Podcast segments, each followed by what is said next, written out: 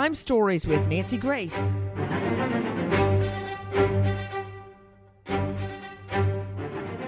What would you do to save the life of an eight year old little boy? Would you jump in a river and swim to save him and pull him to the shore? Would you run into a burning building to pull the little boy out to safety? Would you fight to keep a, an attack dog from attacking the little boy? What would you do to save an eight year old boy's life? What if it was as simple as calling 911? What if it was as simple as giving him something to eat? What if it was as simple as giving him a blanket?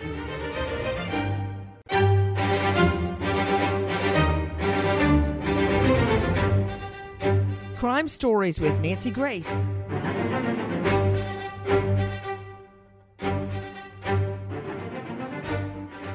Why did eight year old Tommy have to die? Take a listen to our friends at crimeonline.com. It's a cold February morning in the teens when Long Island police get a call about an unresponsive child, just 9:40 a.m. According to police dispatch, the boy fell in the driveway at his home. When detectives arrive, Thomas Valva's father is performing CPR on the 8-year-old. Valva is taken by ambulance to Long Island Community Hospital where he dies. Doctors determined the boy's head and facial injuries are inconsistent with the account of what happened. What's more, the boy's body temperature is just 76 degrees degrees. Joining me an all star panel to try and apply logic to this scenario with me 27 years on Metro Major case, including SWAT, now turned lawyer James Shelnut at shelnutlawfirm.com. Dr. Jeff Gardere, board certified clinical psychologist, professor behavioral medicine at Touro at Dr. Jeff Gardere with an E.com, author of The Causes of Autism. Stephen Lampley, author, speaker, former cop and undercover, author of 12 and Murdered on Amazon. And you can find him at StephenDavidLampley.com. Professor of Forensics, Jacksonville State University, author of Blood Beneath My Feet on Amazon, star of a brand new hit series on the True Crime Network, Poisonous Liaisons, Joseph Scott Morgan with us, death investigator, and lead news anchor for WDBO, Ray Caputo. Ray Caputo, tell me who, what, where, when, why. Let's start with who. Who is the dead child? Well, the dead child is a precious little boy named Thomas Valva. He was just a little eight year old boy, Nancy. He lived on Long Island. You know, if you know eight year old kids, you can imagine what they're into things like video games and playing with their friends. So this is a little eight year old boy who's into regular things like every other eight year old boy I know. I remember when John David was eight years old, living life with uh, his family, his brothers and sisters there on Long Island. And then we get a 911 call that he's dead in the driveway. Uh, Joseph Scott Morgan, death investigator. It was a developing story and it was full of disturbing information. Uh, I, to fall in the driveway and get lacerations on your head and skull and die from them, that's one thing. But for your body temperature to be 76 degrees, that's a whole nother can of worms right there. How does your body get down to 76 degrees? Well, it, it, it all goes to environment, doesn't it, Nancy? So if you're in a contained area, for instance, where the in what we call the ambient environmental temperature, that that that air that kind of surrounds your body from above, below, and from the sides, if it is low, all right, and you're not shielded, your body's not shielded, other than say your layer of fat and maybe a thin layer of clothing, your body, and this is horrible to think about, literally assumes uh, the environmental temperature or struggles to get down to that level because you can't generate any heat. Your your heat pump within your body can't keep up. The little the little furnace in your body can't keep up any longer. And so, if you're talking about a small child, as Ray had just mentioned, remember this little boy is only eight years old, Nancy. We have to assume he doesn't have a lot of insulation on him, so his little body is struggling all the time. And the, at the end of the Joe day, Scott, you said your body is struggling to get down to the ambient temperature. In other words, the temperature of your surroundings. But I thought your body struggled to keep your temperature up to protect your internal organs. It, it does, but well, which one is it, Joe Scott? I mean, I'm just a trial lawyer, but uh-huh. even I can hear it can't be both. Well, no, it can't. But there is a paradoxical. It's paradoxical that that occurs. Your body is fighting, but you don't have the ability to fight, particularly at this age and with this low body weight, lack of insulation. So it's being driven down by the forces of nature. So you've got this paradox that's going, as a matter of fact, interestingly enough, did you know that there's a condition that's called paradoxical undressing? With hypothermic uh, people. They literally begin to peel their clothes off the colder they get. And it's this real weird thing that happens um, in, in kind of a fight or flight mode. So there's a lot to unpack here relative to how your body interacts with the environment, particularly a cold environment, Nancy. Okay, to clear up my question to you, I believe your body struggles, as you called it, your internal furnace, to keep your temperature around 98.6. It does not struggle to get your body down to the ambient temperature in the room. With paradoxical undressing, your body, in its effort, that little furnace you referred to, in its effort to keep your body warm, your brain starts thinking you are warm and people start taking their clothes off. I remember the first time I saw that phenomenon, Joe Scott Morgan, I, I couldn't believe that the person had died of hypothermia because they had taken all their clothes off. I thought someone had to have done that to them, but no. People very often start removing their clothes because their body temperature, their furnace tells them their brain that they're overheating because the body is trying to overheat to protect the internal organs. Did I say that correctly, Joe Scott? Yes, ma'am, you did, and you're absolutely right. It, it's a it's one of the out of all the death investigations that I've conducted over you know gunshot wounds many times are very simple compared to something like hypothermia because it's not just uh, what what's going on externally uh, with the body and those things that are kind of impacting the body. It's what's going on at a at, at a psychological uh, uh, from a psychological perspective. Somebody that's attempting to get warm and they can't get warm or they perceive themselves to be too warm. And so it's an interesting way we're kind of engineered, and it's a very difficult kind of death investigation to conduct. And Stephen Lampley, author, speaker, former cop, undercover, author of 12 and Murdered on Amazon.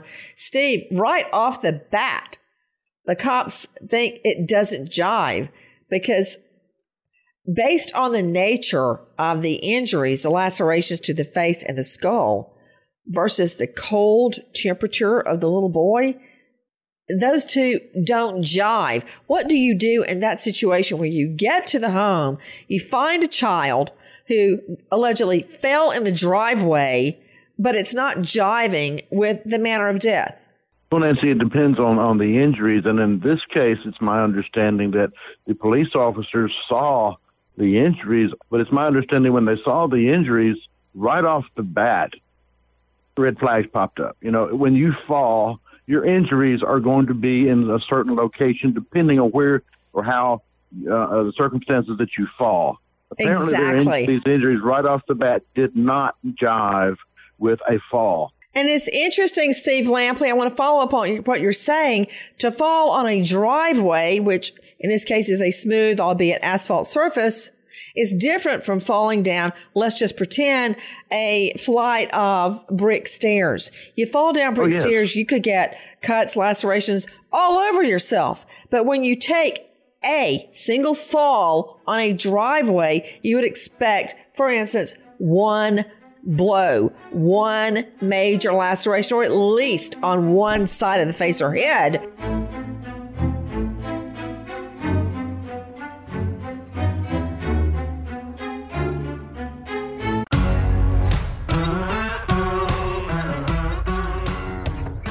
Crime Stories with Nancy Grace. Guys, we're talking about the death of an eight year old little boy. Take a listen to our friend Stone Grissom at News 12 Long Island. Disturbing information about the death of an eight year old boy released by police just a short time ago. Police now say Michael Valva and his fiancee Angela Pollina left Thomas Valva in an unheated garage, unheated and unfinished, overnight in freezing temperatures. They say when he was taken to the hospital, where he was pronounced dead, his body temperature was 76 degrees. As we first told you, police responded to reports that the child fell in the driveway of the home. This was on Bittersweet Lane last week, but investigators say the eight year old suffered head and facial injuries inconsistent with those reports. The couple also have five other children, including two other sons and Pollina's three daughters. So that's six children in all. What, if anything, can we learn from them? Take a listen to this. Was was was Anthony and Tommy try to ask for help, call, or when they were inside the garage? Did you hear them? Um, yeah. What did you hear the noise? Mom, sometimes yeah. they were crying and they said that they really had to go pee. Okay, and what happened that they couldn't go inside the house? They had to hold their pee in. They had to hold it? Uh-huh. Sometimes Angela and Dad stayed out all day, and and Auntie Thomas stayed home with the door locked. With the door locked? So they weren't able to get out from the garage? No, but they had to hold their pee in all day until they came back home. Did Anthony and Tommy said about this to any anybody in school? No, because then they'll get because they will be punished for like three days. And and what will be the punishment? What what will happen to them? Staying in room for three days, not going to be nodding and not doing anything and not doing anything. Mm-hmm. Getting slapped in the butt. Slapped in the butt? Would it hurt? You are hearing the little brother. That's Andrew speaking, and he's being asked by Justina Valva if he ever heard his brothers in the garage. The little boy, I don't know if you can make it out, would say they would cry when they had to go to the bathroom, but they were forced to hold it in. The little boy, the little brother Andrew says that the parents would be gone all day and lock the children in the garage till they got home. But they would be beaten if they told anyone at school about it. Take a listen to more of what the little brother has to say. Was there any other reason why Dada and Angela put Anthony and Tommy in the garage? Well, because they kept on peeing themselves. They kept on peeing themselves? Yeah, because in the middle of the night they had to go pee. Okay. And mom and dad wouldn't, wouldn't allow them. Oh my god. Okay. And then they kept on peeing their pants because they weren't allowed to go in the middle of the night to the bathroom. And once I had to stay up all night just in the bathroom just to brush my teeth. Why? I had to brush my teeth. Big, I didn't brush my teeth, and I had to. And I almost stayed in the bathroom for like three hours when everyone was sleeping. But who told, who, who, who you had to stay in the, in the bathroom? Uh huh, until, until I was finished brushing my teeth. Who said that? Angela and Dad. Angela and Dad? Oh my God. The voice you're hearing speaking to little brother Andrew is their biological mother. That's Justina Zubko Valva. And there's more. Brace yourself. Listen to this. When Tommy and Anthony were in the garage, did they get any food from Dada and Angela? Only once a day. Only once a day? Uh-huh. And what was the food? What, what did they get to eat? Just a sandwich, that's it. Just a sandwich? Uh, were they it. saying that did they stated that they were hungry? Yeah. So when they were in the garage, were you able to go and visit them, or you you no. couldn't? I couldn't. Why? Because I'll get trouble. Because I'll get trouble too. Get trouble too? Uh-huh. Did you ever see Anthony and Tammy on a, a video camera from inside the garage? Uh, well, there was cameras in the garage too. There were cameras in the garage? Uh huh. There was one on the ceiling and one like by the doorsteps.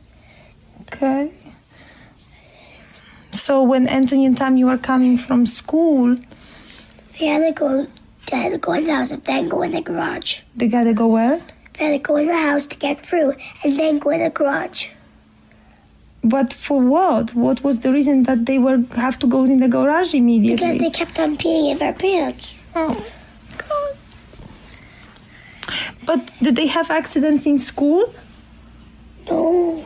So why why so if they didn't have accidents in school, That's because we go to the bathroom at school. The teachers allow them.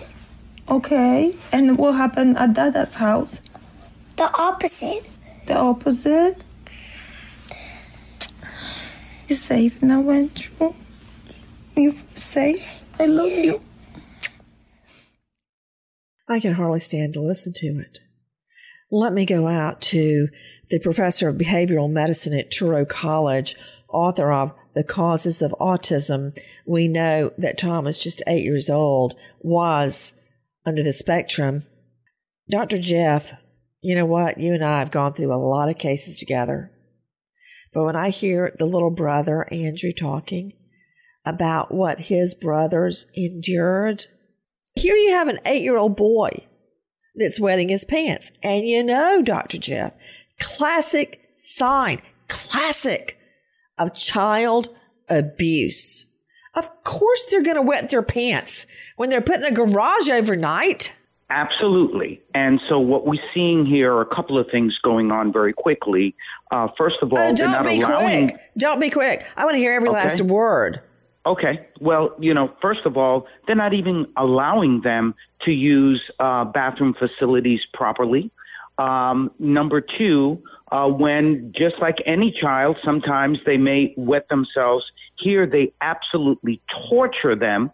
Uh, and as part of that, they're now, these kids are fearful, absolutely horrifically in fear, which then is that feedback loop which causes them to continue to go to the bathroom uh, uh, on themselves.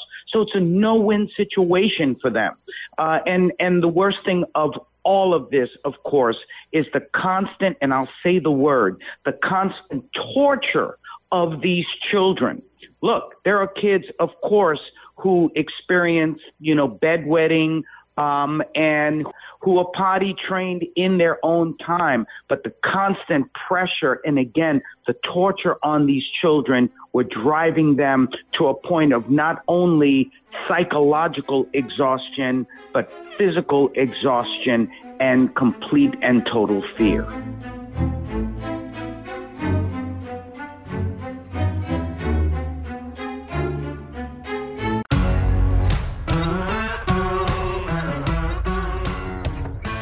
Crime Stories with Nancy Grace.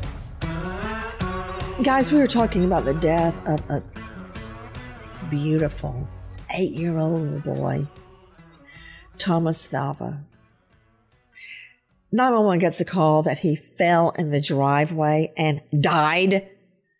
But when cops get there, the wounds to little Thomas's head are not consistent with a single fall in the driveway, and his body temp 76 degrees. James Shelnut, you were on the force for nearly 30 years before you go to law school. Weigh in. Yeah, this situation is just absolutely heartbreaking. You know, I've got a child that's on the Asperger's spectrum of autism. Uh, and uh, man, just to look at this story and read this story is just heartbreaking. You know, these kids, Nancy, are especially sensitive to things as well. Know, autistic kids are sensitive to touch, heat, cold sometimes, being yelled at. And, you know, that just magnifies the torture of what it would be for even a child that doesn't have Asperger's. It's just heartbreaking. To you, Dr. Jeff, you actually wrote the book, The Causes of Autism. You can find Dr. Jeff at Dr. Jeff Gardere, and that's G A R D E R E dot com. Longtime friend, expert. We go all the way back to court TV days. Dr. Jeff, I'm just listening to what James Shelnut is saying. What would it have been like for not just a regular eight year old little boy, but a little boy that's on the spectrum of autism? Let's just say just a very mild case. We see that he's mainstream, he's going to regular school.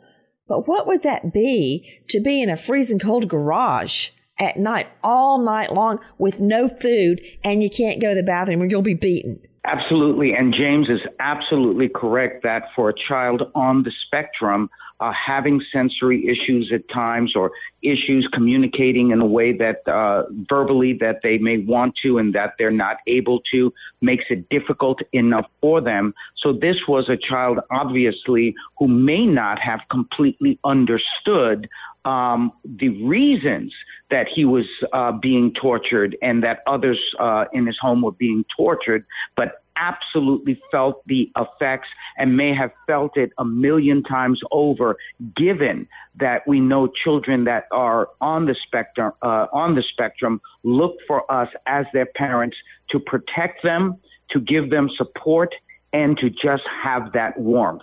And that was missing from the parents uh, certainly, it wasn't part of living in a garage.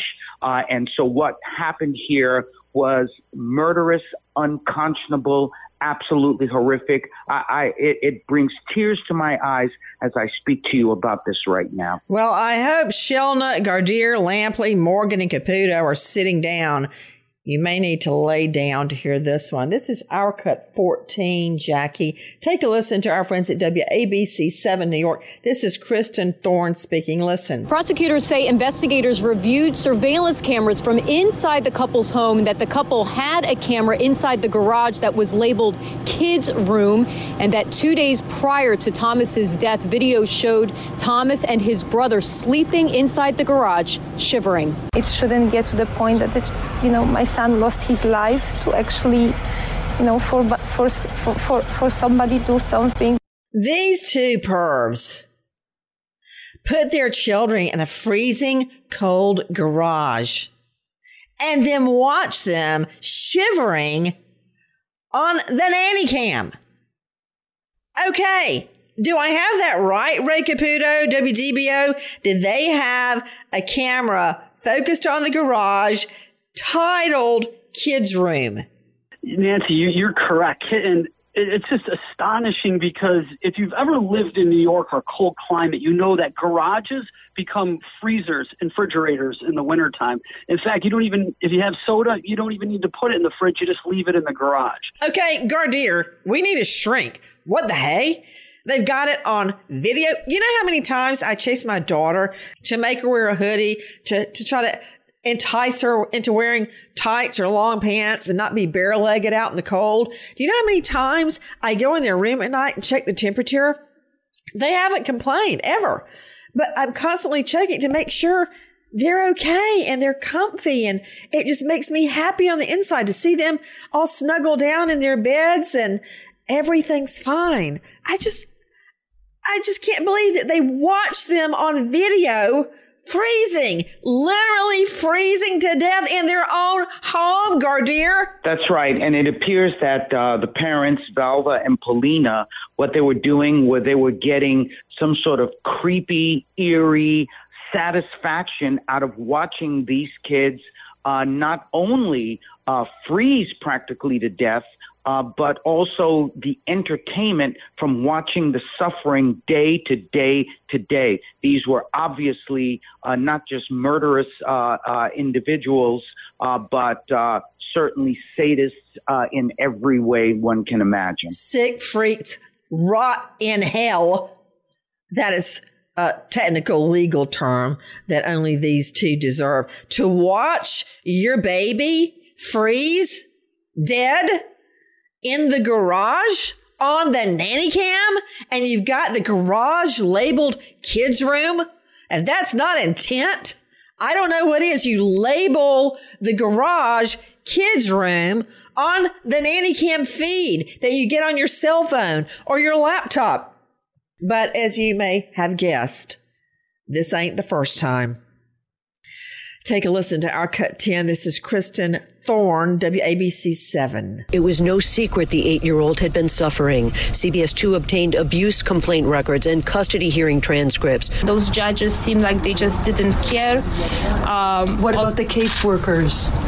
The, the CPS case workers also they extremely responsible for um, uh, what happened to Tommy. 2014 to 2019, 21 911 calls to Nassau police from the couple's Valley Stream home, mostly visitation disputes.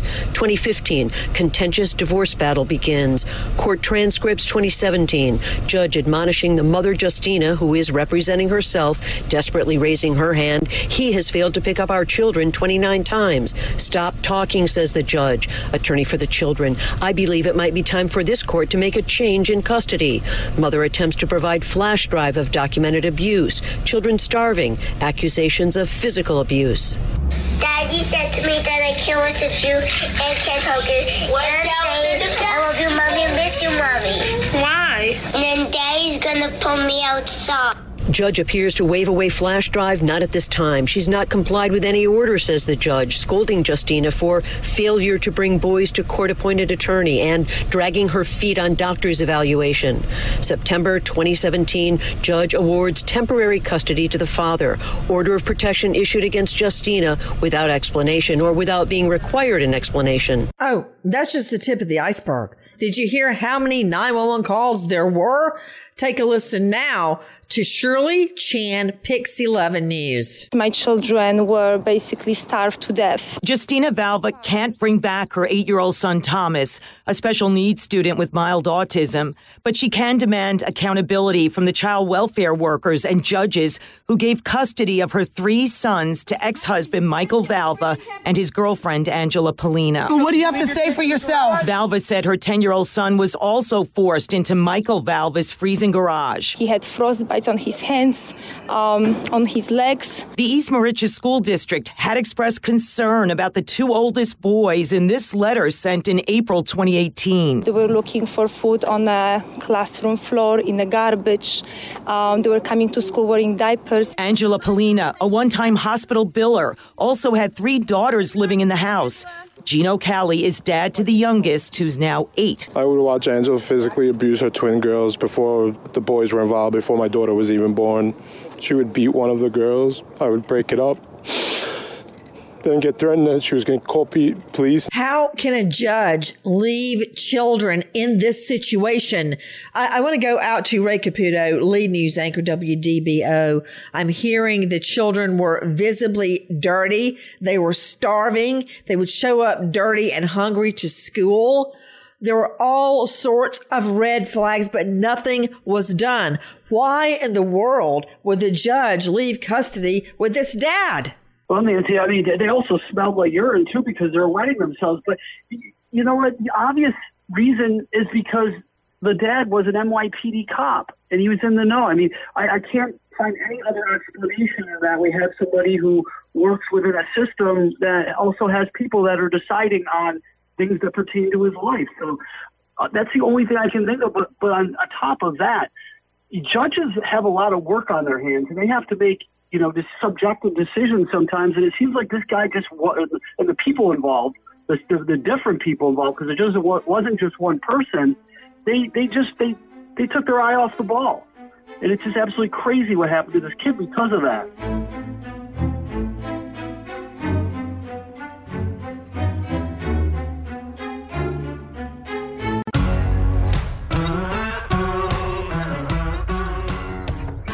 Crime Stories with Nancy Grace. Guys, we're talking about the death of an eight year old little boy, Thomas Valva. In addition to multiple custody disputes, visitation calls, there were 17 emergency calls that were all explained away and dismissed. The mother in court, in court begging the judge, saying Anthony is sleeping in the garage. His hands and feet are bright red, Your Honor. He's not getting food. And the judge says, Miss Valva, move along. I can't remember everything you're saying because you're saying so much. She says, Judge, CPS, Child Protective Services, not doing their job. They're closing the report the very next day. And it goes on and on and on. What's going to happen to this judge? Apparently, he has been brought up under the judicial conduct 11 member panel. I guarantee you nothing's going to happen to him even after he did this and the little boy is dead. I want to go to you, Joe Scott Morgan. Weigh in on what you're hearing. Well, you know that from an investigative standpoint, Nancy, there is a lot that we can do as investigators to kind of paint the picture of what these children, and not just poor little Thomas, but all of these children uh, moving forward. Um, because what happens is is that the body literally leaves you little clues along the way. And at Thomas's autopsy, for instance, when they were examining him, you know, if we can go back to those injuries that he had on his head, those aren't the only injuries he had, Nancy. I can almost guarantee you that they're not. So what you can do is actually age these in these injuries. There's also going to be evidence of things like, in my understanding, uh, the word malnourishment has come up you're going to have changes in the teeth. The teeth will rotten. Sometimes they'll fall out uh, because of lack of food. You'll get uh, receding gum lines as a result of this. And the aging of the bruising. Remember that interview that we heard just a moment ago where mom was talking to one of the kids and she was talking about smacking them on the bottom. Um, well, how many of these injuries have occurred? And we can age those bruises. And then finally, you know, going back to malnourishment, and this is what I'll say about it you'll see things with malnourishment. First off, absent, obviously in Tom's case, you could see an absence of, of fat. And we people talk badly about fat. We need fat. We need fat as energy storage, and we need fat as insulation. This kid would not have had uh, this there, and you would have seen a diminishment. There would have been skin changes where skin looked literally like an old person, if you will. And he's supposed to be vibrant, young, Nancy, eight years old. So there's going to be a horrific picture that will be painted in court relative to all, not just Tom's, but all of these kids to show that there is something very insidious uh, here. Dr. Jeff had mentioned just a moment ago how you know they have these cameras in there and and this picture that we're painting. Uh, Nancy, I want to use a word here. These people seem like sadists, not Satanists, but sadists, where they're literally watching their kids uh, go into total and complete physical and mental diminishment. Guys, take a listen to our friend Jennifer McLogan at CBS 2. Still, the three sons moved in with NYPD father Michael Valva and fiancee Angela Pollina. 2018 to 2019, 20 calls from East Moriches teachers to child protection hotlines. Missing school, black eye, lacerations, hungry, visible dirt on body, urine soaked clothing. Father blamed this on playground mishaps. The special ed teacher wrote, not allowed to eat breakfast because they did not use their manners.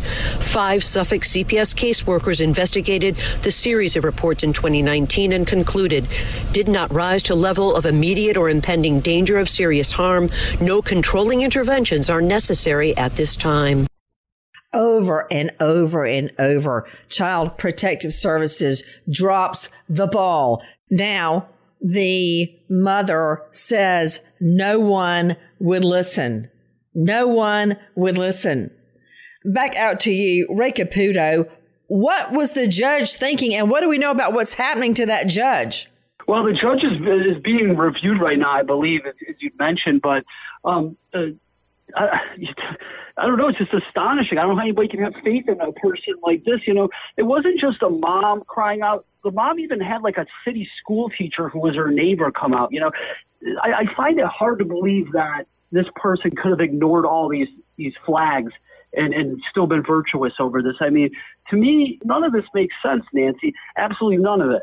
And and you know, just to tell you, you know, we get with that torture that was going on, you know, that's reserved for rogue countries what they do to prisoners of war, not an NYPD officer doing it to its eight-year-old autistic kid. And it's hard to believe that this judge couldn't caught wind of any of this stuff going on from from the cries of the mom.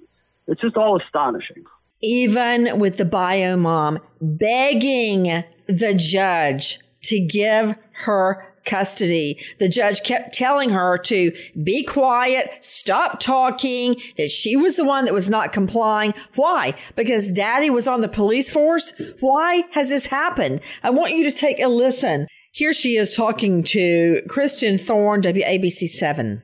Justina Zubko Valva says no one listened to her or her eight year old son, Thomas Valva, about alleged abuse at the hands of Thomas's father, Michael Valva. The 40 year old NYPD officer and his fiancee, Angela Pollina, have been charged with murder. Police say last week the couple left the boy, who had autism, overnight in the garage of their Center Moriches home when it was only 19 degrees out. At the time of his arrival at the hospital, Thomas's body temperature was 76 degrees. In the last days, we learn of a multi million dollar lawsuit, a $200 million lawsuit filed by the mom and names the principal at Thomas's school. The Union, the East Moriches Union Free School District, the district superintendent as defendants, along with Nassau County Supreme Court Justice Judge Hope Schwartz Zimmerman that reportedly made that fateful decision to give the boys back to dad. Attorneys Donna McCabe, Ethan Halpern, who had been appointed to represent the children in court. The lawsuit also names the county attorney for Suffolk County Department of Social Services, including Thomas's father, Michael Valva, and his fiance, his live-in, Angela Pollina. Why DFACS, Department of Family Children Services, judges, enablers, court appointed lawyers can't get hard jail time for standing by and watching this little boy literally starve and freeze to death? I don't know. We wait as justice unfolds. Nancy Grace, Crime Story, signing off. Goodbye, friend. Grand Canyon University's RN to BSN online degree program makes earning your bachelor's in nursing possible.